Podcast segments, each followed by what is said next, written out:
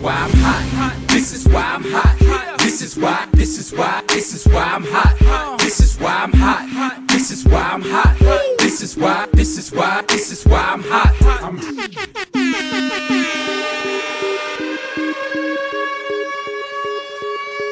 Здравствуйте, дорогие слушатели, с вами праздничный выпуск West Coast of Cast и его ведущие Алекс, Лил, Биг, Ноник и Илюха. Привет, Саш.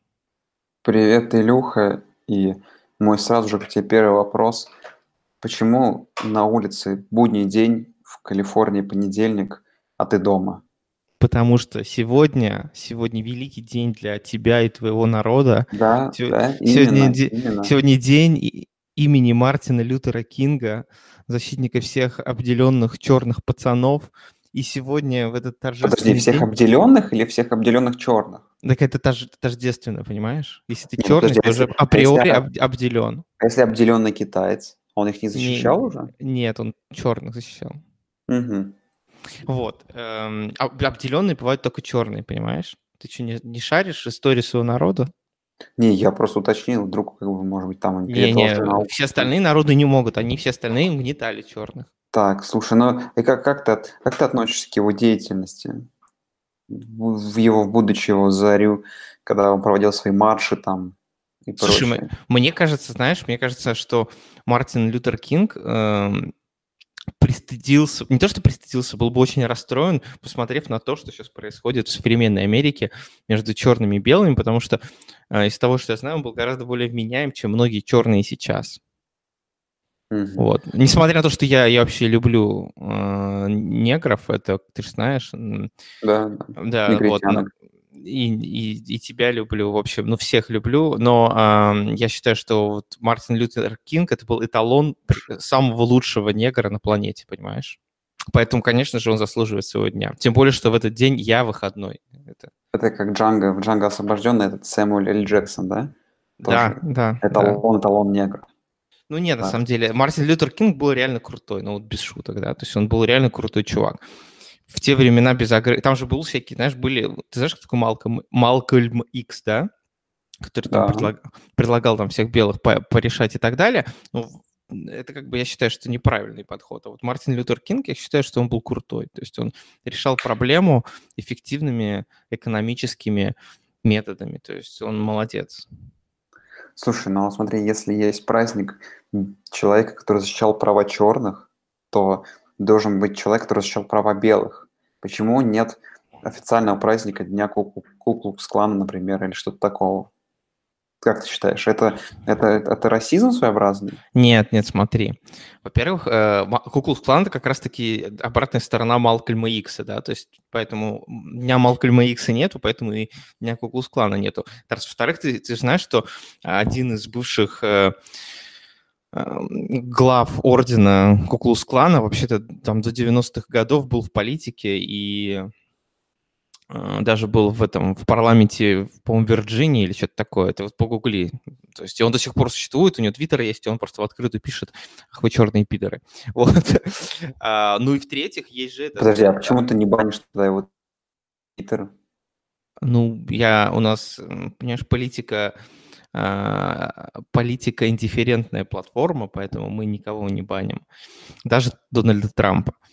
Вот. И, ну, во-вторых, у белых людей есть вообще Рождество, понимаешь? И до тех пор, пока не докажут, что Иисус был не белым мужчиной, доминирующим над всей остальной планетой, это остается праздником белых расистов, понимаешь?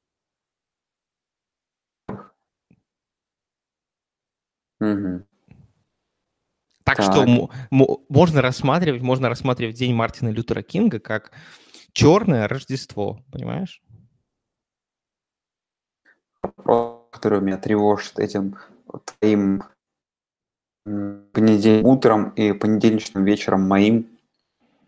Есть ли у тебя какая-то спецодежда в Твиттере, которую должен носить там футболки с, с птичкой или что-то такого, рюкзак с, э, с хэштег, с этим с собакой? А, не, ну, конечно. Ты знаешь, что во всех этих IT-компаниях ам, в, в долине как, раздают, естественно, своей компании всякий мерч, и э, обычно это называется свэг. ну, всякие Мгм. вот, и, короче, даже вот, почти во всех компаниях есть так называемые swag-сторы, где продают всякую лабудень, лабудень с символикой компании. Ну, естественно, когда присоединяешься к компании, тебе выдают всякую хрень, там, типа, знаешь, там, типа, мелкие безделушки. Стар- Стартовый набор тви- тви- тви- тви- твиттерянина. Э, Ну, Стартовый- типа того. стартовый. Например, у меня есть кофта, это у меня есть футболка, у меня есть такая- штука прикольная, не знаю даже как объяснить, такая деревянная хреновина, на ней кубики Твиттер. Ну, в общем, ну, такая фигня. А и мышка какая-то фиговина. В общем, рюкзак тоже выдали. Но, э, например, сейчас надо рассказать некоторую историю про офис Твиттера, потому что вряд ли кто-то знает, но когда Твиттер в 2013 году по-моему, в 2013 или 2012 открывал свой новый офис в центре Сан-Франциско, эм, он искал, соответственно, здание, которое будет стоить космических денег, каких-то вменяемых, и они открыли его в так называемом районе Тендерлоин. Тендерлоин — это звучит как кусок, э, соответственно, кусок говядины, потому что, ну, в принципе, весь этот, э, весь Сан-Франциско находится на таком полуострове, напоминает из себя тушку. Поэтому его как бы некоторые куски его называют как раз-таки как именно части говядины. И вот этот Тендерлоин район, он самый, просто один, ну, не самый, ну, наверное, один из самых дерьмовейших районов Сан-Франциско. Там очень много бомжей. Это, короче, очень бедный нейборхуд, такой дерьмовейший. Там есть такая маркет-стрит, на нем бомжи, короче, вообще жесть. И когда туда Твиттер переезжал, Тв- Твиттер, в принципе, он как бы изменяет. Большой офис, большое, достаточно много влияния оказывает на вот этот район, потому что они там какой-то донейшн делают, черити, вот это вот все, как обычно там. Но, тем не менее, там много бомжей. Поэтому специально на всяких, э, на атрибутике Твиттера, на том же, например, на рюкзаке и на так далее, и так далее, лого Твиттер э, сделано очень маленькими, чтобы не полили бомжи, проходящих мимо э, айтишников из Твиттера, и не докапывались до них. Даже нам говорили, что вы, когда идете по улице, мимо офиса, э, убираете телефон в карман и э, не светите своим пропуском. Вот, вот такая вот тебе история про форму. Так что нет. Так, ладно.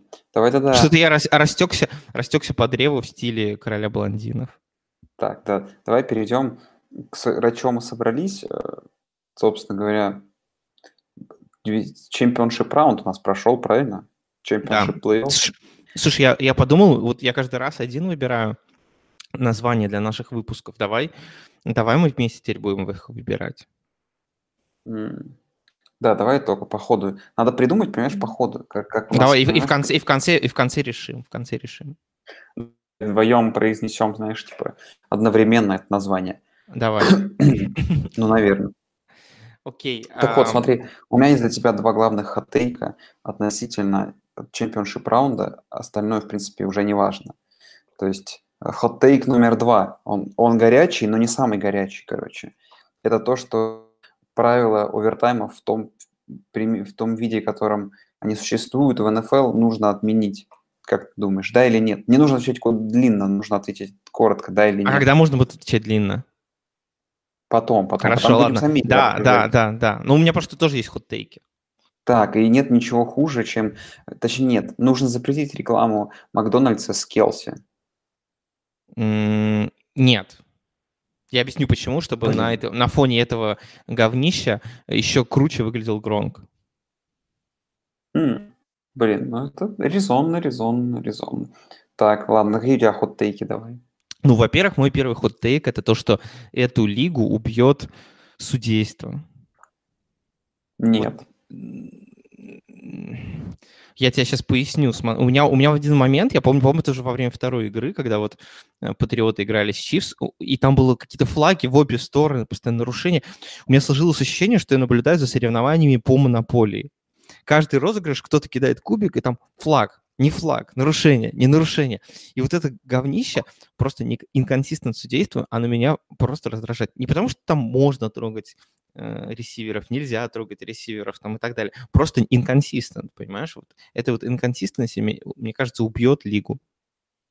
Ладно, давай следующий хот-тейк. Следующий хот-тейк. Эм, Они отняли, отняли лучший супербол, который мог быть за последние 20 лет. Нет, они отняли давно уже мозги у тренера одной из команд. Давай следующий хот-тейк. Ну и эм, третий хот-тейк. Этот раунд, раунд искупил все проблемы плей-офф, которые были до, этой- Ну, до этой недели. Это да, но скорее всего это и в последние годы и происходит. Это как бы чемпионшип, он чаще всего и спасает плей-офф в целом. Не, ну Да. в прошлом году плей-офф был весь огненный. Ну, в NFC, например. Весь просто, Ну да. весь. Вот, да. Поэтому Так. я бы не сказал, что Ну. прям всегда.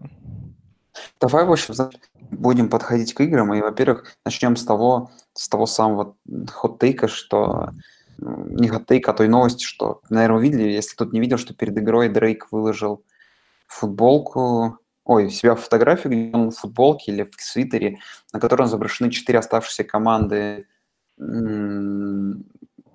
типа в- championship раунда, собственно говоря, там Patriots, Канзас, э, Новый Орлеан и э, Rams. Вот. И написал, что ну и теперь ха-ха-ха, какой curse. Ну и получилось же, что реально он проклинает команды. Потому что он написал, что он проклял эти команды, эти команды выдали отличную игру. Помимо всего прочего, ни ни одна из этих команд не смогла выиграть в основное время. И, в общем, все-таки проклятие Дрейка, оно существует. Даже в случае, если он выбирает две команды, которые играют, все равно происходит что-то непо- непонятное в этой игре. Как ты считаешь? Ну, возможно, понимаешь, в принципе, сама по, сама по себе рэп-музыка уже в себе несет проклятие, понимаешь? Это- если ты становишься рэпером, это тяжелый рок для тебя, поэтому, естественно, к чему бы ты... Дальше ты как золотая антилопа, только наоборот. К чему бы ты не прикасался, а, оно становится подобным рэпу. Мгм. То есть этим большим роком. Ну, практически, да. Как, Так. помнишь, помнишь, этот пирожок был? Олег за все берется... см- А, или как там было? Олег за все берется смело, типа все превращается в говно, а если за говно берется, то просто тратит меньше сил. Поэтому если Дрейк проклянет, например, Окленд Рейдерс, то, в принципе, просто поменьше потратит маны на это проклятие. Мгм. Так. Ну, давай, ладно, к самим играм. Начнем мы с первой игры. А, В принципе, по всем играм есть много что обсудить, но давай какие-то, знаешь, вот давай я предлагаю так делать. Разбирать не игру в целом, а вылеч- давай вычленять куски игры, которая происходила. И самый классный вот кусок первой игры, Рэмс, Новый Орлеан, он заметен, да? Что было? Первые два драйва 6-0 у Нового Орлеана. После этого идет еще один драйв, они играют четвертый даун, заносят тачдаун, счет становится 13-0. Собственно говоря, был вопрос, почему было не играть сразу четвертый даун да, ну, на предыдущих драйвах. Вот. Почему он пу- испугался, а зачем было играть потом? То есть вот первый вопрос. Какой, как, вот вопрос. Был ли в тот момент, в начале игры, когда у Рэмс вообще были огромные проблемы, Гоуф вообще ничего не получалось, Маквей там бедный бегал по бровке, думал, как ему что поменять. А, Был ли шанс тогда уже у Нового Орлеана, по сути, игру решить? Ну, как я вот так считаю, что в первые там где-то полторы четверти Орлеан мог бы оторваться счете из серии там 28-3 там. Ну, нет, там счет мог быть 20-0, и, в принципе, да, мог. И оттуда уже, скорее всего, Рэ- Рэмс-то и не выбрались, да? Ну, на самом деле, как... На Я самом чему деле, как... я- Ну, я, конечно, подвожу к тому, что, короче, как мы сейчас будем искать причины, где там, почему Новый Орлеан проиграл, потому что, ну, э, игра из таких кусков в итоге в составе сос- ну, получилась, как бы, которые, в общем, сложились. Такая картина потом складывается неоднозначно, но это в обоих получилось э, играх финал конференции, что есть в матчах есть какие-то куски, которые, если возьмешь отдельно каждый кусок игры и посмотришь, ты подумаешь, ага, ну что тут команда доминировала настолько сильно, но потом все менялось. Вот. Не, м, мне пришла вот такая мысль, что кто-то высказывал, ну, типа, Рэмс были лучше во всем и так далее, но по чуть-чуть. С другой стороны, вот если, если ты подумай, шансов, ну, как бы у Saints было столько разных шансов, чтобы загры- закрыть эту игру, да, то есть они, Да, могли, да. они могли еще в первой четверти на, на- выносить больше. У Шона Пейтона мог не случиться brain fart в конце, когда он начал непонятную херню колить. судьи могли кинуть флаг на том очевидном э, pass interference, да, когда человек просто хитовал шлем в шлем. То есть столько моментов было, и по самом деле нужно было, чтобы все это сложилось не на сторону Орлеана, чтобы Rams победили. Ну, вот лично для меня это означает, что, в принципе, Орлеан, значит, вообще лучше выглядели. Ну, вот в целом, потому что, ну, реально сложилось, вот, вот очень много чего сложилось. Плюс еще Зуерляйн положил рекордный тач, э, тачдаун, field goal э, в постсезоне, да, на 57 ярдов. Ну, то есть просто вот это вот просто вот идеально сложившаяся игра для Rams, потому что вот допусти они там хоть немножко чуть больше ошибок или где-то что-то, или Орлеан не натупи, то Орлеан бы забирал эту игру. Да, да. Ну, давай тогда по каким-то моментам, которые э, тоже запомнились сильно. Э, во-первых, из того, что прям сильно понравилось, вот когда счет стал 13-0, казалось, что Рэмс сейчас, ну, не сдуются, но будут очень плохи. И, наконец, у них получился первый драйв, после которого счет стал 13-3. Вот, очень понравилось, какие вот изменения. То есть вот то, что было до 13-0 в нападении Рэмс, я такого давно не видел. Это прям что-то из такого из старого Сент-Луиса, короче, который заканчивал зону 8-8. Все очень плохо смотрелось, ничто не работало понравилось вот эти, конечно, из, изменения, которые были внесены по ходу игры, и которые кардинально поменяли э, картину в нападении, что Гоф стал что-то получаться. Э, вот. Э, это такой вот мой ну, первый момент. Ну, второй момент – это… Я не буду про этот DPI говорить, про который все сказали, ну, бессмысленно это обсуждать этот момент. Про этот плей-коллинг, да, зачем-то два паса играть на третьем дауне. То есть тогда у них был шанс э, выйти вперед на 3 очка, и э, помимо, ну, остаться, там оставалось бы с, с тремя выносами и с сожженными тайм-аутами, там около 30 секунд бы оставалось бы у Рэмс без тайм-аутов на все поле пройти. Вот. Э, ну и, конечно, крутой момент, это вот этот филд-гол с 57 ярдов, потому что, ну, в случае, если бы он был промазан, там буквально там, 20 ярдов, да, а в обратную сторону, и уже филд-гол бы забивал Орлеан на победу. Вот. Игра из таких кусочков состоялась, а какой-то вот такой мой хот-тейк, который был, очень меня впечатлили квотербеки оба. Вот. Понятно, что игра была... Они играли против топовых защит оба, но... Но просто вот если мы потом будем смотреть следующую игру, то тут вообще уровень как-то. Там, конечно, и защиты были не такие топовые, но особенно на, на, на контрасте первой со второй игры их перформанс еще хуже кажется. У меня вопрос, смотри, э, пойдет, ну, Дрю Брис вроде как уже сегодня сказал, что остается еще на год, и что он пойдет за еще одним кольцом снова в следующем году. Как ты думаешь, в следующем году они станут сильнее или слабее? То есть у меня, знаешь, мне кажется, Слушай, ну, основной вопрос, знаешь, в чем заключается? В том, что сдаст сам Дрю Брис или нет. Потому что вся остальная команда вообще должна стать только сильнее. Потому что все, да, все да. плеймейкеры молодые, все, просто защита молодая, там и Маршал Латимор, там и Маркус Уильямс, Кэмерон Джордан еще не старый, в нападении Камара, Томас. Вот ты как ты думаешь? Твой тейк? Слушай, ну давай будем честны, что то, что порой исполняла в этом матче Бриз, говорило о том, что старость его догоняет уже где-то. И, ну, да у них даже дивизион какой. Но им в следующем году в сложном дивизионе играть где, скорее всего, Тампа перестанет быть совсем мусором. Атланта всегда останется Атлантой, а ну, Кэм, я не знаю, Кэм или не Кэм там будет, но Маккафри, ну, то есть им там где проиграть в конференции, не факт, что они очень высокий посев займут, выйдут в плей-офф, но я не знаю, я куда больше в Рэмс верю, что, что Рэмс в следующем году там заряжены будут. Ну, ты вспомни за то, как в первой половине сезона Брис играл. Ой, вообще, да, был, недели до 10 о нем говорили как о претенденте был, на MVP. Слушай, ну и получается, знаешь, и теперь вот как, как, как вот прикольно, как все, да, вот сезон складывается. Когда вот мы вспоминаем ту, вспоминали, помнишь, все время ту игру их с Далласом на выезде, мы такие думали, ну это просто выездная игра, спад. Ну а так, это знаешь, сейчас вот начиная примерно с той игры, очень хорошо эта линия спада Бриза так прочерчивается прям уже. То есть, знаешь, постфактум, тогда казалось, что это какой-то такой флюк был, а в итоге так получается постфактум, что реально получается такая, знаешь, уже череда событий, которая реально говорит о том, что он сдал. Так может ему, как Тому Брэди, э, просто пропустить 4 игры в следующем сезоне, первые? Ну, это было бы неплохо для них, да. Но для, для этого, конечно, надо было что-то выиграть. Нет, для этого, для этого можно какую-нибудь гадость натворить. Ну, Похват, нет. Похватать запах э, водителя э, в Убере, да? Под, например. Под, подсдуть мячи, например. Он может подсдуть не свои мячи теперь, а подсдуть чужие мячи. Да, приехать на Супербол и подадут чужие мячи. Да, то есть есть несколько вариантов, как, как Бриз себе может обеспечить, в принципе, Супербол в следующем году.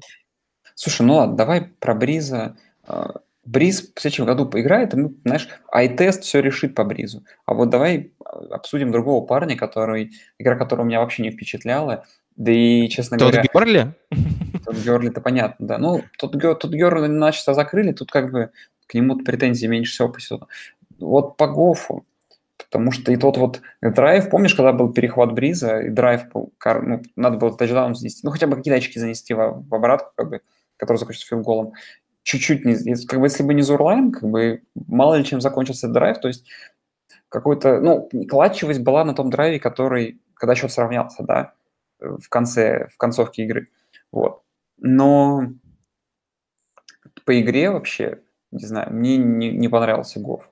Вот, вот как, как не смотришь него, видишь, что это, знаешь, такой командный продукт, системный продукт, то есть которого там наигрывают тренеры, которые вот в этой системе себя как рыба в воде чувствуют, но вот, вот сейчас представь, вот, вот убрать его, и там, знаешь, пару ресов у него отнять, или убрать у него такой толковый плей-коллинг и отправить его среднестатистическую команду, и все. Мы, знаешь, про него забыли, я думаю, через пару лет. Я это к чему? Как бы, что Рэмс-то хотят? Неужели они ничего не хотят? Они хотят реально его все? Это их стартер франчайз на много лет или они что-то хотят более как бы качественно? Вот, вот какой меня вопрос интересует. Нет, ну тут смотри, тут два варианта. Ну, конкретно в этой игре я согласен, что он не был плох, ну, но он и не был хорош. Не было такое ощущение, что вот это тот парень, который убьет вас, да, то есть вот когда как, вот мы сейчас поговорим о второй игре, да, Patriots Chiefs, и там как раз-таки весь сезон казалось, что Том Брэди играет не очень, а там вот в конце он реально просто показал, кто здесь батя. Вот здесь такого ощущения не было, да. Джаред Гофф, он как раз-таки когда нужно было реально убивать другую команду, просто идти убивать, при том, что казалось, что Орлеан на спаде, он этого не смог сделать ну, этого хватило для победы. И, как бы, знаешь, странно как-то говорит, ну, этот квотербек не очень, если вы с ним прошли сезон 13-3 и вышли в Супербол, а может, вы еще и победите, да, то есть если он еще и в Суперболе победит, как-то странно говорить, ну, что ну, давайте от него избавимся. Знаешь, от, от, от флака не избавлялись, хотя, наверное, мне кажется, все-таки Гоф получше, чем флака, но это уже вопрос вкуса. Но, тем не менее, я думаю, конечно, никто от него избавляться не будет, потому что, ну, в принципе, в прошлом году они доказали, что это успех, э, в этом году это тоже успех, и да, это, наверное, продукт системы MacWay во многом, но если это работает, то почему это менять? Ну, ну типа избавиться они от гофа и кого они возьмут? Не, я не про этот год, наверное, не про следующий точно. Ну, но вот после следующего года возможно. Ну, ну не, погоди, у него, у него этот, этот год это третий, четвертый, у него год следующий, соответственно, по контракту новичка, и, значит, через год нужно будет с ним что-то решать. Вот, да. И там самый интересный вопрос станет.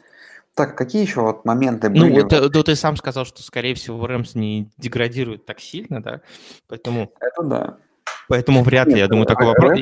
В следующем году будет грозой НФК, почти 100%. Я... Понимаешь, тут будет проблема в том, что э, через соответственно, год надо будет подписывать Гофу уже на какой-то серьезный контракт, и это серьезно ударит по их кепке, и тогда уже они могут начать трудно, трудности какие-то получать, но проблема в том, что сейчас, да, но на самом деле там все решаемо. Мне кажется, это нагнетение, знаешь, нагнетение туч над командой, которая только что вышла в Супербол, имеет молодую, молодого тренера, молодого кутербека, и да, Гоф не идеален, но как мы увидели, что с этим можно работать. Это, это не, не, не допростит меня Блейк Бортлс, да?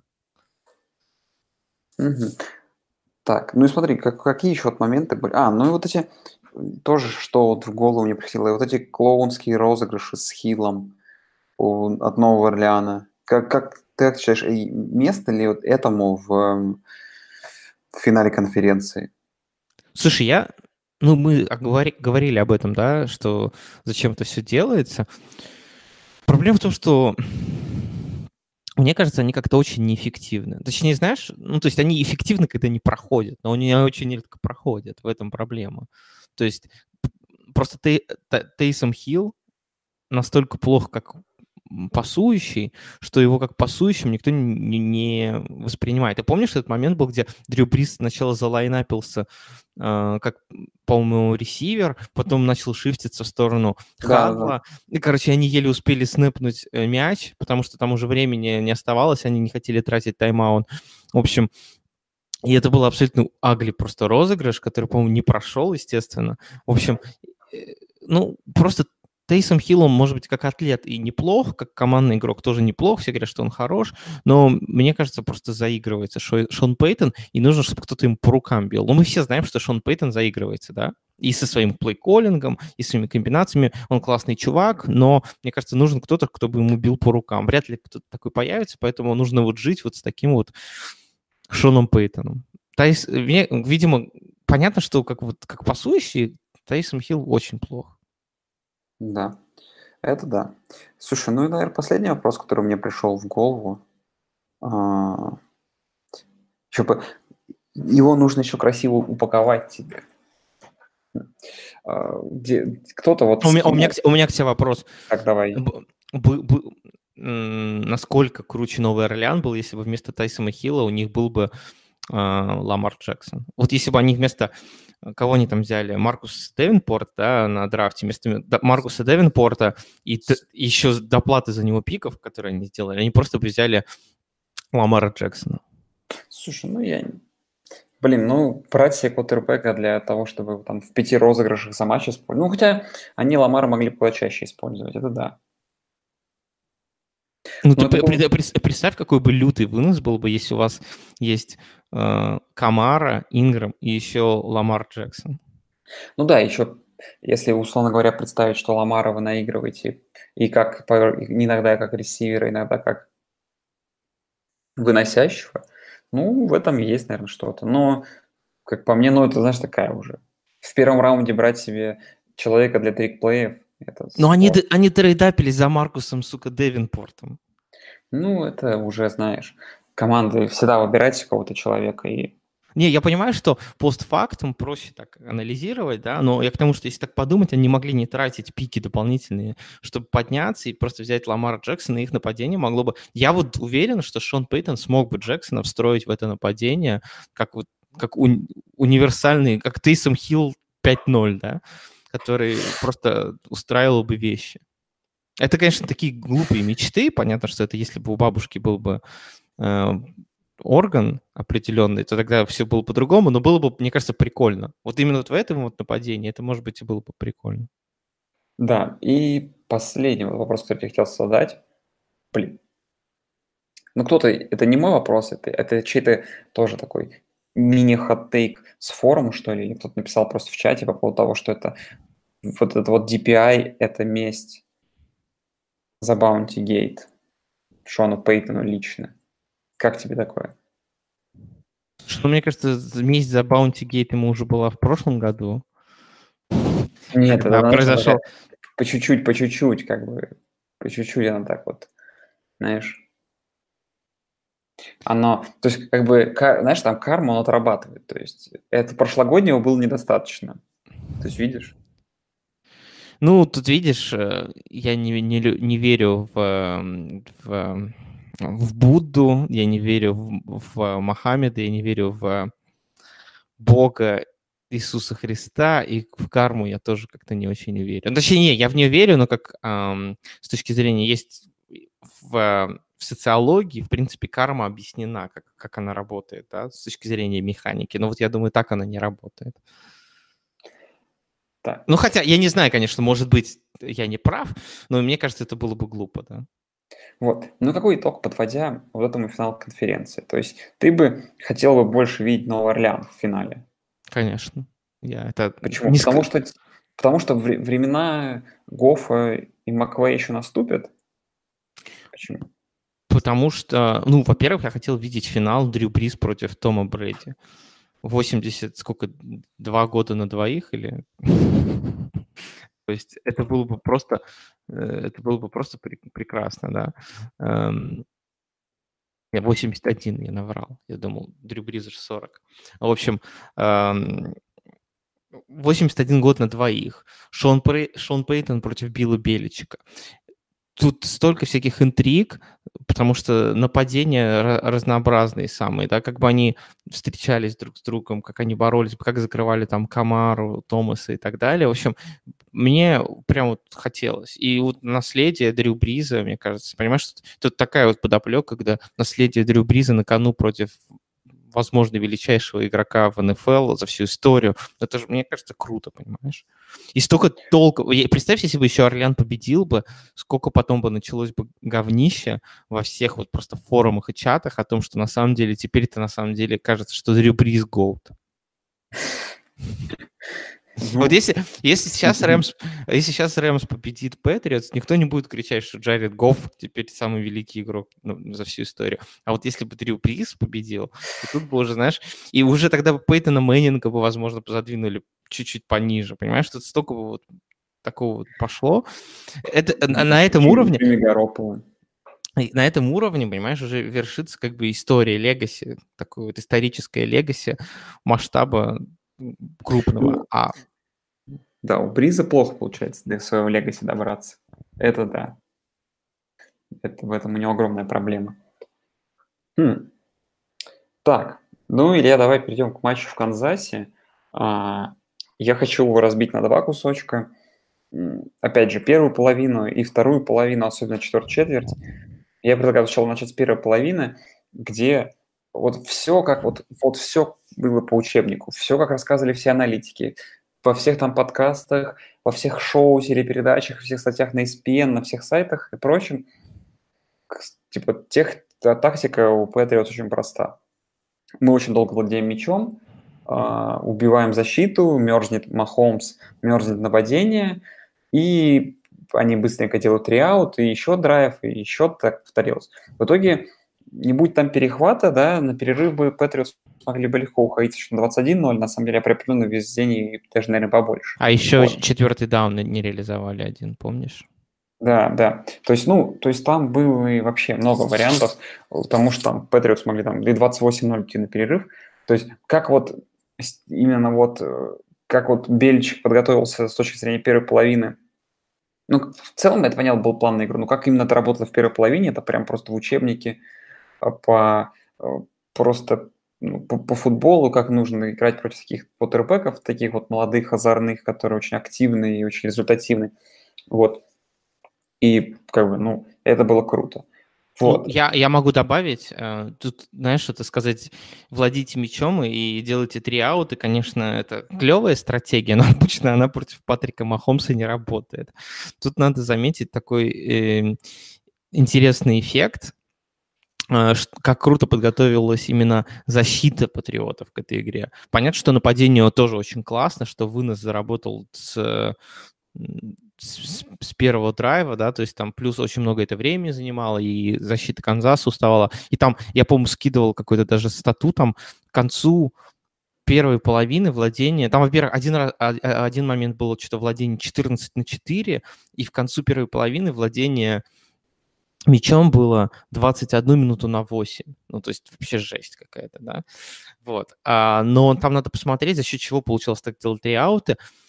Очень интересные, даже это были не блицы, а просто Раш, а, как работал Раш Патриотов, просто вот кому интересно, посмотрите в записи, потому что а, очень классные шифты делали в защите, когда, соответственно, диенды убегали там и менялись местами с э, ноустеклами, и просто ли, линия Канзаса вот это все проебывала, и э, очень круто Патрика Махомса. Там в итоге 4 сека, да, он получил за игру, что типа круто. И вот это было круто. То есть действительно закрыли, не, не дали там, по-моему, за первую половину, я не помню, такой вообще до последнего драйва они там набрали что-то 11 ярдов защита сыграла настолько круто, никто не мог вообще остановить за весь сезон Патрика Махомса вот так вот.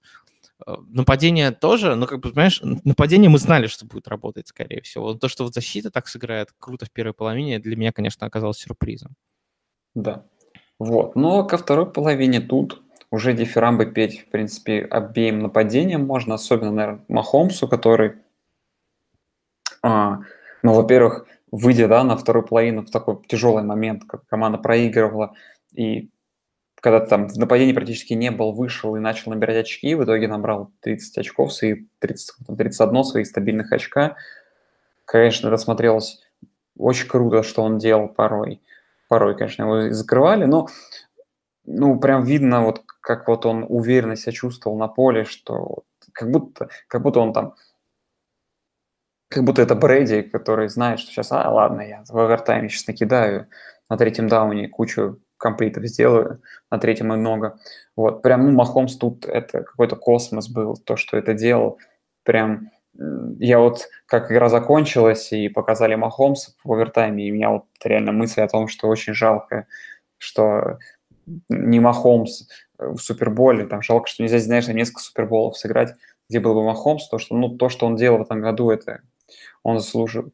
Вот, ну, а по второй половине а, ну, если то, что в Канзасе получалось понятно, тебе понравилось, в принципе, нападение, э, ну, Нью-Ингланд. Ну, я опять же, да, вот мысль я свою повторил о том, что если кто-то там когда-то сомневался в тренерском гении Бильчика, ну, серьезно, но вот кто сейчас играет у Патриотс? Ресиверы, Хоган, который в этом матче, по-моему, ни одного ни мяча не поймал, пару там... Кардарел, сука, Паттерсон. Который да, на... Паттерсон, который кучу над мячей надропал. Эдельман, который кучу третьих даунов поймал. То есть один-один там, ну и плюс-минус полтора ресивера, плюс Гронк, который весь сезон молчал, весь плей-офф молчал, а тут наконец-то начал работать и очень как бы все круто делал. То есть два с половиной человека. И Сони Мишель, который внезапно в этом матче разыгрался, это и с Вайтом это еще полтора. То есть в нападении четыре человека, это максимум того, что можно набрать. Никаких даже Гордонов, никаких Аминдол, что было раньше, никаких Велкеров, ничего этого близко нету. Кроме Эдельмана, по сути, ну, такого жесткого таргета, э, который... Ну, реально, Эдельман, тут Эдельман эту игру сделал в нападении для Патриотов. И насколько, ну, все равно, и при этом Патриотс умудрились держаться на плаву и в итоге выиграть эту игру и провести этот последний драйв с этим с мячом в тачдаун, который был еще до овертайма. Да не, это... ну, я, во-первых, эти поправку скажу, все-таки Сони Мишель не только внезапно провел игру хорошо, он весь последний месяц отлично играет. Слушай, ну но... вот именно по цифрам, по цифрам у него же не было. Да, даже по цифрам, посмотри, как он с Chargers сыграл. Это было ну, просто... с Chargers это, блин, это разминка была. Ну, короче, знаешь, что я тебе скажу? Здесь дело в другом, просто э, пусть, пусть нас не любит СПРИ, но все-таки тренеры в этой лиге решают, я считаю. И даже то, что во второй половине Махомс там смог накидать и так далее, и Канзас вернулся в игру, это во многом заслуга тоже тренеров, потому что они сделали аджастменты, они в первую очередь пофиксили в перерыве линию, и вот то, что я говорил, да, то, что э, пасраж э, Патриотов убивал там в первой половине Махомса, ну, на самом деле пассаж патриотов это не что-то фантастическое с точки зрения таланта, да, там, там, конечно, есть такие парни, как Трей Флауэрс, но это не Халил Мак, да, и не Аарон Дональд. И, в общем, пофиксили линию и, соответственно, дали возможность, соответственно, лучшим своим игрокам делать вещи. Вот гений тренера заключается в том, чтобы лучшим своим игрокам в нужный момент предоставлять возможность делать крутые вещи. Мы вспоминаем Орлеан, и многие говорят, что у Орлеана там не так много плеймейкеров в атаке, что это там Камара, Инграм, Брис и Томас, но за счет вот этих там четырех ребят вся остальная команда может играть гораздо круче, потому что они создают пространство, они оттаскивают на себя защитников. То же самое у Патриотов, да. У тебя есть, да, у тебя есть уже старый Эдельман, старый больной Гранковский, которого берегли, и вот тут, знаешь, сцепили его с поводка. Здесь Джеймс Уайт, но за счет этих ребят они создают спейс и для таких людей, как Хоган, и для таких людей, как Дарсет, и для таких людей, как Кордерл Паттерсон, хоть он и не пользуется этим спейсом в основном, конечно, но тем не менее. И вот это, это и есть, когда схематически, когда ты видишь, когда один ресивер бежит туда, уводит на себя других, создает спейс, например, для там раннинбека и так далее, это и есть тренерская мысль. А игроки сами тупо на таланте такого не могут сделать, даже если это там Том Брэди и так далее. Поэтому Тут, конечно, тренеры, я считаю, в этой игре оба молодцы. И тут, знаешь, Энди Рид не обосрался, как он мог, потому что он сделал все, что мог, в принципе, и, и он тоже молодец. Другое дело, что тут еще надо отметить, мне кажется, просто фантастическую игру провела линия патриотов, но патриоты чем славятся, это то, что у New England Patriots всегда хороший коучинг, и патриоты поэтому начинают по ходу сезона играть лучше. Что заключается в этом хорошем коучинге? Вот линия онлайн, да, это как раз-таки зачастую именно хороший коучинг, и линия патриотов часто в начале сезона играет как говно, а по ходу сезона начинает играть лучше и лучше и лучше. И вот конкретно, конкретно в этой игре она провела отличную игру, плюс Рекс Буркхед и Гроб Гранковский просто великолепно играли. И вот второй тачдаун Сони Мишели — это просто заслуга вот Гранковский и Рекса, когда они ему ковровую дорожку расстилали просто вот до, до тачдаун-зоны соперника, это круто. То есть вот, знаешь, разница Гронка как раз-таки со всеми тайтендами лиги в этом, то, что он помимо того, что он ловит как монстр, он еще и бульдозерит всех. Вот это вот круто. Вот. Ну, еще, конечно, по самой игре это, конечно, количество этих каких-то космических моментов, связанных там с пересмотрами, с перехватами, с хватанием за голову. Вот с тем вообще, как игра менялась, да, вперед-назад выходили другие. Тот момент с Эдельманом и с Пантом, который пересматривали, в итоге пересмотрели в сторону Патриотов. Тот перехват, э, помнишь, э, на, на последнем владении, который из-за офсайда был отменен Патриотов, когда казалось, ну вот все, конец. Да, это вот, это я тебе говорю, вот, помнишь, я тебе Из этого, конечно, очень круто игра. Не, потому что, да, что вот игра, она получилась из таких кусочков, типа, сшита, но она в итоге настолько потрясающее зрелище, если вот сейчас взять, сесть и пересмотреть и спокойно, зная результат, блин, ну, ну сколько же там, вот реально, этих мелочей моментов, которые так или иначе решали эту игру, а в итоге игру-то решил по-хорошему монеточка, э, не певица, а который кусочек железа, и, блин, ну это Игра, ну, это вот, вот как всегда, вот у Патриотов игры в плей-офф, вот, даже в том году с Джексонелем была огонь игра, но вот, э, но вот эта игра, я не знаю, даже наряду с игрой, с тем самым камбэком против Атланты, наверное, стоит где-то вот, знаешь, э, в одном ряду по гениальности самого сюжета. Сейчас вот я немножко дегтя набросаю в твою бочку меда. Я в начале подкаста а, ну, весь современный NFL футбол в плей-офф это э, situational футбол, как говорит Майк Ломбарди, да, потому что он настолько близкие игры, что и настолько, ну, в принципе, мало розыгрышей, то есть все решает именно вот решение в таких вот situational моментах, и Билл Беличек в них, как правило, король. Тяжело очень переиграть, я не говорю невозможно, очень тяжело переиграть Билла Беличека вот в situational футболе. И но конкретно в этой игре я скажу так. Все-таки я сказал, что иногда такое ощущение, что кажется, что играешь в монополию. Все вот эти моменты, которые ты перечислил, там, было касание у Эдельмана или не было, да, ну, я считаю, что нет, кто-то считает, что да, это неважно, с перехватами, с комплитами и так далее, с офсайдами, с нарушениями, там, с флагами и так далее. Ну, слишком, вот мне кажется, вот слишком большое, большую на себя роль берет судейство в современном футболе. Вот э, понимаешь, вот в любом из этих моментов, которые мы сейчас вспоминали, прими судьи решение другое, и тогда бы сложилась бы игра по-другому. Или наоборот, она сильнее в сторону Патриотов э, сдвинулась, или в сторону Канзаса. И это вот как бы, понимаешь, меня это раздражает. Не то, что раздражает, я понимаю, насколько это вот структура хрупкая становится. Ты понимаешь, получилась игра нормальная, и вроде как никто сильно не жалуется на судейство, ну, чуть-чуть буквально в одну сторону бы оно сдвинулось, и все было бы плохо, было бы нытье, как ужасно и так далее. Вот меня раздражает, что судейство нас так сильно может влиять на современную НФЛ.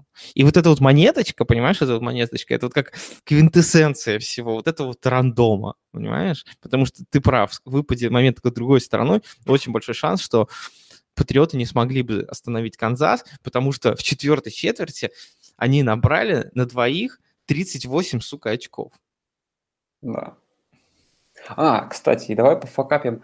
А, если бы все-таки у нас была рубрика Джон Груден недели, слушай, но я думаю, что все-таки Энди своим последним драйвом, ну, драйвом в защиты в овертайме очень заслуживает. У тебя три тайм-аута, и твою защиту просто насилуют по полю, и ты даже на, на goal line не берешь тайм-аут, ты просто проигрываешь через два розыгрыша. Ну, Ну, я там... Он, он, видимо, потерял уже какую-то нить. Ну, опять же, там филд-гол бы давал им возможность провести ответный драйв. Ну, вообще ничего. Первый гол, блин... Может он, просто, может, он просто забыл, что это овертайм, и подумал, что надо пропускать и давать заносить. Ну, ну возможно, да. Не, не, я, я, я шучу. Ну, на самом деле, я думаю, дело в другом.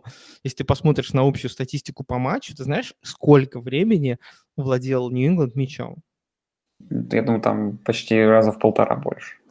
44 минуты на 21. Ну, ну просто это в, в, два, в, в два раза больше, понимаешь?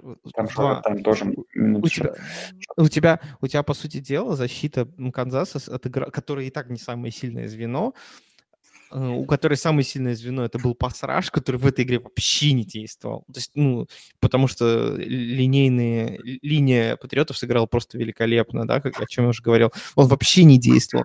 И у тебя просто она наелась. Она сыграла полтора матча. Потому что обычно, обычно все-таки в играх Канзаса они играют от атаки, они сами проводят много времени в атаке, в этом, в этом матче этого не удалось. Ты ощущаешь то, что никак не пытался вмешаться в этот овертайм Рид, или что? Нет, я, возможно, пытался, я к тому, что, возможно, просто э, не получилось. Слушай, ну, не, ну как-нибудь не получилось. Нет, ну, ты, ты про то, что надо было взять тайм-аут и так далее? Конечно, нужно было взять про тайм-аут, как, ну, 100% была ситуация, первый гол. Ну, все, ну, видно, что защита плывет. Тебя, блин, ты ну, там очевидно, что с психологической ну, точки зрения все было плохо. Когда у тебя команда... Окей, я, я, я согласен с этим. Не факт. Там было, не, на, на, на третьем дауне три подряд, да, было? Три, три не факт, не, не, понимаешь, не факт, что это бы помогло. Да не факт, что это помогло, но защита просто, понимаешь, умирала. Она форсировала третье много, пас на Эдельмана опять третий много, пас на Эдельмана, и еще раз как бы. И все, и защита, она и так на поле, там сколько, этот драйв в овертайме, по-моему, тоже минут 5 или 6 шел. То есть, опять же, они кучу времени находились без остановки на поле, и он никак не дал ей хоть отдохнуть на секунду. Я, я не думаю, чтобы это спасло хоть как-то. Вообще, я думаю, что вообще никак не помешает. Ну, потому что ну, ты хоть должен что-то сделать. То есть он просто стоял так на бровке, ну, думал, ну, типа, ну, все, не, ну, ну, ну, во-первых, не он же все-таки делает плей-коллинг в э, защите. Ну, ну, я согласен. Окей, хорошо. Blame, blame Энди Рида. Да нет, ну это такой легкий, легкий как бы. Понятно. Я имею в виду... Ну, понимаешь, я, я к тому, что он, в принципе, понимаешь, мне тяжело его блеймить, потому что я считаю, что в перерыве Энди Рид проделал такую качественную работу. Да нет, что... я блеймю именно, именно вот этот момент, что он взял тайм-аут. И, и не Ск- стоит блеймить его. Скажи блеймить, его тоже можно понять, что он не виноват, что его команда в овертайм мяч не получила тоже. Скажи мне лучше, э, вот Том Брэди в этой игре сделал два перехвата. Э, один из них был как бы просто ну, не повезло, да, потому что там а, после как раз-таки того момента... На самом деле, почему так много не спорят об этом моменте еще с а, Эдельманом? Потому что, что тут же на следующем розыгрыше произошел перехват, и многие сказали, да, вот и, вам и, есть... И, такая... и, он, и он мяч подкинул как раз. Да, да, да. Эдельман вернул толчок свой. Вот, это... А, а второй перехват был уже в редзоне, когда они, в принципе, должны ну, были заносить. Довольно перехват был, да. Да, и достаточно глупый был перехват, Слушай, то есть Просто знаешь... замазал. У меня вопрос такой. То, какой из этих Том Брэди все-таки сейчас настоящий?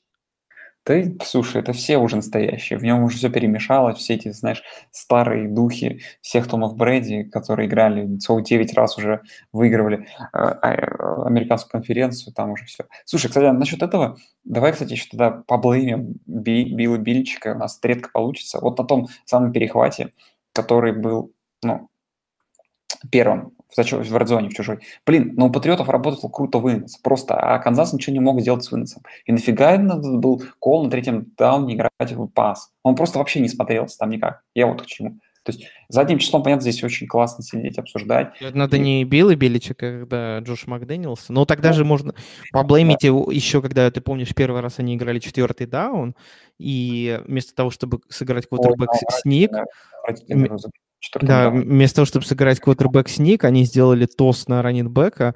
А, и, кто, и... кто-то назначал розыгрыш, интересно знать. Ну, Макдэниелс, кто же еще? Да вот, не факт. Ну вот, и по... на самом деле, если так посмотреть статистику, да, в принципе, Патриоты должны, если бы вот не было нескольких ошибок, Патриоты могли точно так же, знаешь, эту игру гораздо проще забирать и убивать. Потому что и ты уже сказал, что там время владения там просто в два раза, количество ярдов в два раза, количество первых данных в два раза, там 36 на 18. Да, на перерыв счетом 21-0, то там просто бы все игра посвятила в том русле, что свои бомбы покидал бы Махомс, набирал бы какие-то свои очки, но патриоты время от времени отвечали и убивали бы время, и игра бы закончилась там, условно говоря, 30, там, 28-14, 35, там, 21, 35-14, что-то типа такого. Ну, там, условно говоря, такой какой-то счет вообще не, не такой результативный, да. Ну, игра... Нет, ну вторая половина, это, конечно, массив. Нет, я понимаю, что для зрителя это круче, но я к тому, что вот это вот, мне кажется, в принципе, под, по, так настолько была сильная первая половина, что ну, патриоты могли эту игру забирать гораздо увереннее. Да, ну, блин, Махомс тоже показался показал, что он не... не ты знаешь, ты слышал, да, эту историю, что после, после игры том Брэди попросил одного из э, работников стадиона показать ему путь до раздевалки соперника, и он пошел э, к Махомсу, чтобы поговорить с ним лично и отдать ему немного респекта. Ну, блин. Мне кажется, это Не, вот ну, трогательно. Махом- Да, трогать. Ну, Махом заслуживал своего респекта. Тут как бы, тут э, из всех персоналей, которые есть, Энди Рида, наверное, не менее жалко, он все-таки еще, он уже тот опытный чокер, как бы. А все-таки Махомс тот, конечно, персонаж, который...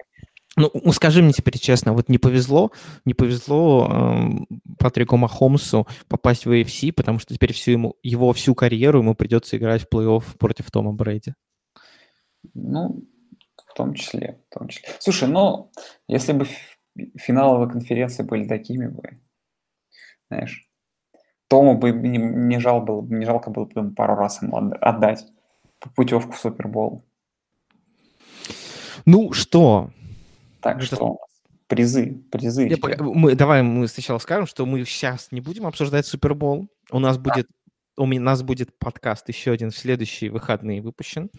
И, как мы говорили, у нас будет розыгрыш подарков, призов. И сегодня мы еще не отвечаем на все ваши вопросы, а в следующие выходные у нас будет превью Супербола, и мы ответим на все вопросы, которые у нас накопились. У нас есть вопросы на моем имейле, не, не бойтесь, я их не игнорирую. У нас есть, соответственно, вопросы в часть в комментах. Э, Кто-то мне в личку присылал. И, и соответственно, я думаю, надо просто м, перечислить те призы, которые у нас есть, чтобы заинтересовать вас. И потом, мне- на самом деле, их достаточно много, поэтому, мне кажется, практически все, кто пришлют вопросы, у вас есть шанс их получить, да? Поэтому... Кого получить их. их- Люлей? Люлей? Нет, нет, призов, призов. А, Начинать, да, начинать с каких? С, э, по, попроще или посложнее? Не, давай с- от плохих, как условно говоря, от плохих призов к хорошим. Мне Ну, кажется, давай не от, от простых.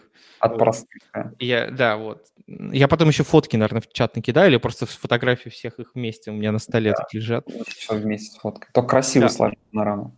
Окей. В общем, э, один из самых простых призов, наверное, это чашка Сан-Франциско 49ers. Я сейчас немножко пошуршу. Ну, вот она вот есть, да, такая чашечка, она стильная. Я специально выбрал стильную. У меня есть призы, которые я купил, а есть, которые я получил с всяких игр. Про игры я расскажу. В общем, вот чашка 49ers, а, кепка 49ers, ну, потому что надо расширять э, аудиторию поклонников Ника Маллинса, поэтому работаем над этим. Далее мы идем над призами, которые сейчас все куплены были, да. Есть календарь ESPN на 2019 год. Это календарь, он необычный, как, знаете, на стенку. Он а, из себя представляет пачку различных карт, ну, и на каждой карточке э, есть какие-то события, которые произошли именно в этот день. Такой немножечко напоминает старые советские отрывные календари, но не совсем, даже прикольней. Это третий наш подарок. Четвертый наш подарок. Футболка Кристина Макафри времен Стэнфорда. И с номером 5. Футболка прекрасная, найковская, официальная. И я когда ее покупал, я думал, что она вообще размера L, но она XXL. Обычно люди нам жалуются, что у нас все маленькое ну, в прошлом году. Да? Вот, соответственно, вот есть футболка XXL, которая подойдет даже большим людям. Потому что американский XXL, вы должны понимать, что это не хухры-мухры. Дальше мы перейдем к, к розыгрышам призов, которые были получены вообще не э, денежным способом, а каким-то другим. есть э, ристбенды, или как, как мы договорились называть? На рукавнике, да? Рукавники. Да. В общем, вытирать с, лба, с руки такими. Да, да, да. Которые э, с символикой Harlem Globetrotters, которые мне в Подожди, самом- скажи, объясни, что такое эти, что, что делают эти ребята? Может быть, люди не знают. Да, Harlem Globetrotters — это команда баскетболистов в Америке, которые не играют в состязательный баскетбол, а они показывают различные трюки. И они устраивают матчи друг с другом, и у них там делают красивые сламданки, крутят э, мячик на мизинцах на других частях тела и показывают прикольные шоу. Они достаточно популярны в Америке. Вот они приезжали к нам в офис и вручили вот такой вот мне приз за то, что я им задавал, кстати, вопрос. Так что вот если вы мне зададите вопрос, я вам передам, это, по сути дела, получится, что я вам передал. Вы практически задали вопрос Harlem Globetrotters. Дальше. Эм, Футболка, футболка Golden State Warriors с игры, которую я выловил на матче на трибуне. Знаете, ну, ты, ты знаешь, да, что на трибунах почти всех спортивных мероприятий приходят ребята с пневмопушками, и из них выстреливают вот такие вот Да, все футболочки. видели, и да, это даже уже в России, понимаешь? Да, да, да. Да, вот. Соответственно, вот такая вот футболка, размер XL, то есть еще одна достаточно большая футболочка. И две футболки тоже Сан-Франциско 49ers. Они тоже, кстати, XL-ные. Сан-Франциско 49ers белые. Слушай, у нас прям... Нам нужно много больших людей. И, и футболка, не даже не футболка, а как они называют ее, шерси. Шерси — это типа смесь э, t-shirt и джерси, правильно? Это, в общем, а, такая вот джерси medium сайза Сан-Хосе Sharks, но она не походит вообще как на Сан-Хосе Sharks, она походит на, не знаю, она такая черная с акулой, и по-испански написано Los Tiburones. Кто не знает, Los Tiburones по-испански означает Sharks, то есть акулы. Э, Это джерси раздавали на игре в день испанского наследия в э, Сан-Хосе. Так как Сан-Хосе достаточно испан... такой испаноговорящий регион местами, поэтому периодически такие вечера проводятся. И мы переходим к нашим призам, основным, главным. Фигурка Логана Кутюра для тех, кто любит хоккей. Логан Кутюр — это игрок... Отлично, а, я я забираю этот лот. ну, ты должен сначала придумать крутой вопрос. Ам, да? Да. Соответственно, это ф- фигурка Bubblehead. Ну, кто не знает, погуглите, что такое Bubblehead. Это фигурка с большой головой болтающейся. Соответственно, Логана Кутюра в форме Сан-Хосе Шаркс. Вторая фигурка Кристина Макафри в форме, в форме Стэнфорда. Тоже прекрасная футболка. Э, Чем эти фигурки прекрасны, как атрибутика Макафри Стэнфорда? То, что вы даже если не болеете за Каролину, вы наверняка все равно любите такого игрока, как Кристин Макафри, да? Как можно любить Кристина Да, Макафри? еще не в форме Каролины. Да, то есть он еще и в красном. Например, вы фанат Спартака, и можете представлять, что Кристин Макафри играет за Спартак вместо Глушакова. Или кто в Спартаке под номером 5, вот ты знаешь? Блин, по-моему, был какой-то бразилец. Блин, не помню, сейчас уже не скажу, честно. Сейчас, погоди, а, пятый номер, Спартак. Я открою. Мне просто интересно стало, понимаешь? Мне даже самому интересно. Блин, так. По-моему, по пятым номерам никого нет у них сейчас. Ну, вот значит, видишь, это прекрасно, это был бы сам по себе Макафри, Макафри в Спартаке. Да, и для него номер пока придерживают. Вот, и, и эм, еще один приз, еще один приз, наверное, самый такой интересный, это мячик с игры э, национального чемпионшипа студентов, э, с игры Алабама Crimson Tide против Clemson Tigers. Ой, э- это я тоже забираю. Ну, снова вопросы, понимаешь, Саша, Надо вопросы, три вопроса не придумать. Вот. Слушай. Соответственно, мячик, полученный прямо на этом стадионе, побывавший на этой игре, с символикой красивый вилсоновский мячик. Вот такие вот у нас призы есть. У- многих своя Блин, история. я, бы- я- я бы уже купился и уже побежал бы задавать кучу вопросов. Знаешь, задашь для 50 вопросов, один точно прокатит. Да, соответственно, вопросы желательно задавать веселые, смешные, чтобы мы все могли угореть. У нас, по сути дела, будет почти вся, ну, наверное, процентов 50-60 передачи посвящено им, да, в следующие выходные. Да. И И- подарок. И мы выберем победителей, и потом, соответственно, победители смогут из нашего призового фонда выбирать себе призы. Вот такой вот план. Звучит sounds like a plan.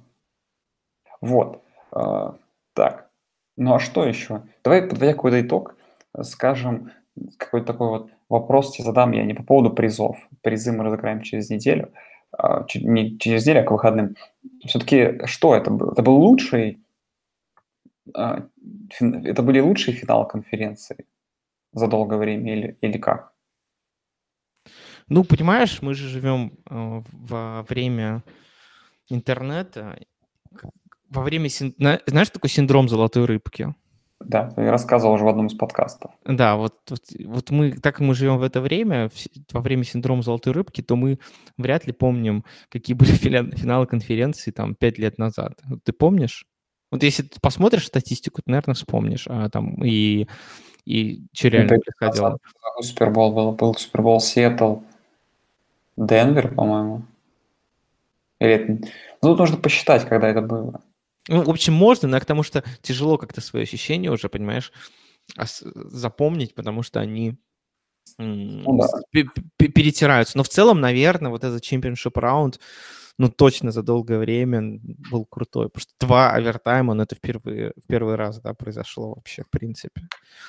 Два овертайма за две игры, очень самые классные команды. Вот сейчас можно уже точно сказать, да, мы до этого говорили, что это были лучшие команды. Вот, ну, еще, еще раз можно сказать, что это лучшие команды. Знаешь, если бы сейчас вот Канзас вышел играть против Орлеана в Суперболе, втором Суперболе, да, кто-нибудь сказал бы, что этот Супербол был бы хуже, чем первый? Наверное, нет. Ты и то бы не сказал, да. Да им надо было, знаешь, финал четырех разыграть. Такой, не Да. финал а финал четырех, чтобы каждый с каждым играл. Такой групповой турнир. Да, да, да. Это, ну, реально круто. Или там, знаешь, по этой системе, когда Double Elimination, когда проигрывающие команды играют потом с э, А, сами да. собой, а, по- а потом уже с победителем. Да, и Канзас с Новым Орлеаном бы играл бы за спасение, чтобы сыграть с проигравшим в паре Патриоты. Патриоты Да, Рэмс. Ну, Блин. конечно, конечно, НФЛ на это не пойдет из-за просто количества матчей, но это все было бы круто, конечно. Просто помечтать об этом. Неплохая мечта. Ну так что тогда, друзья, наверное, будем заканчивать. Еще раз напоминаю вам. Теперь тов- товар лицом мы вам показали. Точнее, Илья показал. Да, в общем, обязательно э, пишите вопросы. Там везде, э, куда там писать можно, на e-mail. На e-mail, да, West Coast собака Gmail, мы West Coast of Cast собака Gmail .com. Соответственно, можете в личку мне в Телеграме на Можете собака Илюха 86. Можете комментарии В личку ко мне. в личку можете э, Саше, можете комментарии к подкасту на NFL Rus, можете комментариями на нашем телеграм-канале, на который вы должны подписаться, если вы еще не подписались, на West Coast of Cast. И там, соответственно, комментарием к посту тоже оставить э, Вот, да, вопрос. комментарий к фотогра- в ком- в комментариям к фотографии с призами. Да, м, именно так. Ну все, друзья, остался... А, блин, ну про бол-то не... Ну про бол можно будет обсудить тоже в, субботу, в принципе. Про Супербол, я надеюсь, не про Пробол. Про, про бол, конечно. Про Осталось Пробол? Два, две, две игры всего лишь осталось. Одна просто развлекательное шоу, а второе настоящее соревнование всех звезд. Ну, Я понимаю, что Мич Трубиский попал в пробол, теперь придется нам его обсуждать. Ну ладно, посмотрим. Да. Так что, друзья, все. Остался пробол, который никто не будет смотреть, и супербол. А мы услышимся где-то в субботу. Всем спасибо, всем пока. Всем пока.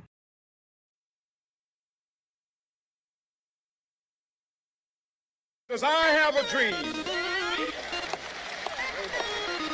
that my four little children will one day live in a nation where they will not be judged by the color of their skin, but by the content of their character. I have a dream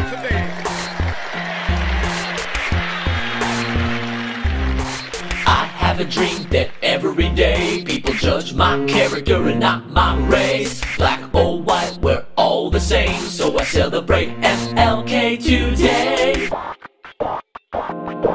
In the 50s, there was a problem in our nation. People were supporting segregation. Whites over here and blacks over there. You could smell hate if you sniffed in the air.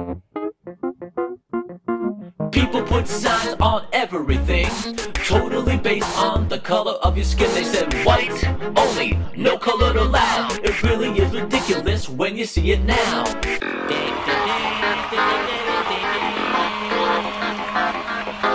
Martin Luther King was his name, and peaceful protest was his game. He was a leader in civil rights. He wanted to love and not to fight.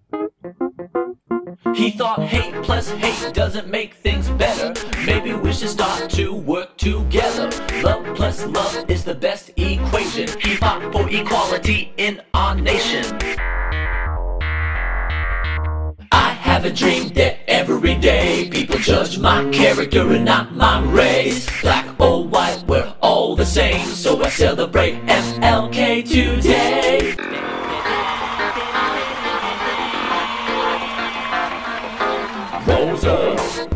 Was her name. She tried to get on the bus one day, but the white people said, Go to the back. They didn't like her because she was black.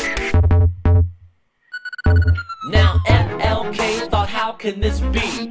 Don't we live in the land of the free? He gathered his friends with a plan in mind. Boycott the buses for a really long time. Well, it didn't all happen in just one day, but Supreme Court heard what Martin had to say, and eventually, in every town, segregation went down, down, down. I have a dream that every day people judge my character and not my race. Black or white, we're all the same, so I celebrate MLK today. One day right there in Alabama, little black boys and black girls as sisters and brothers. I have a dream today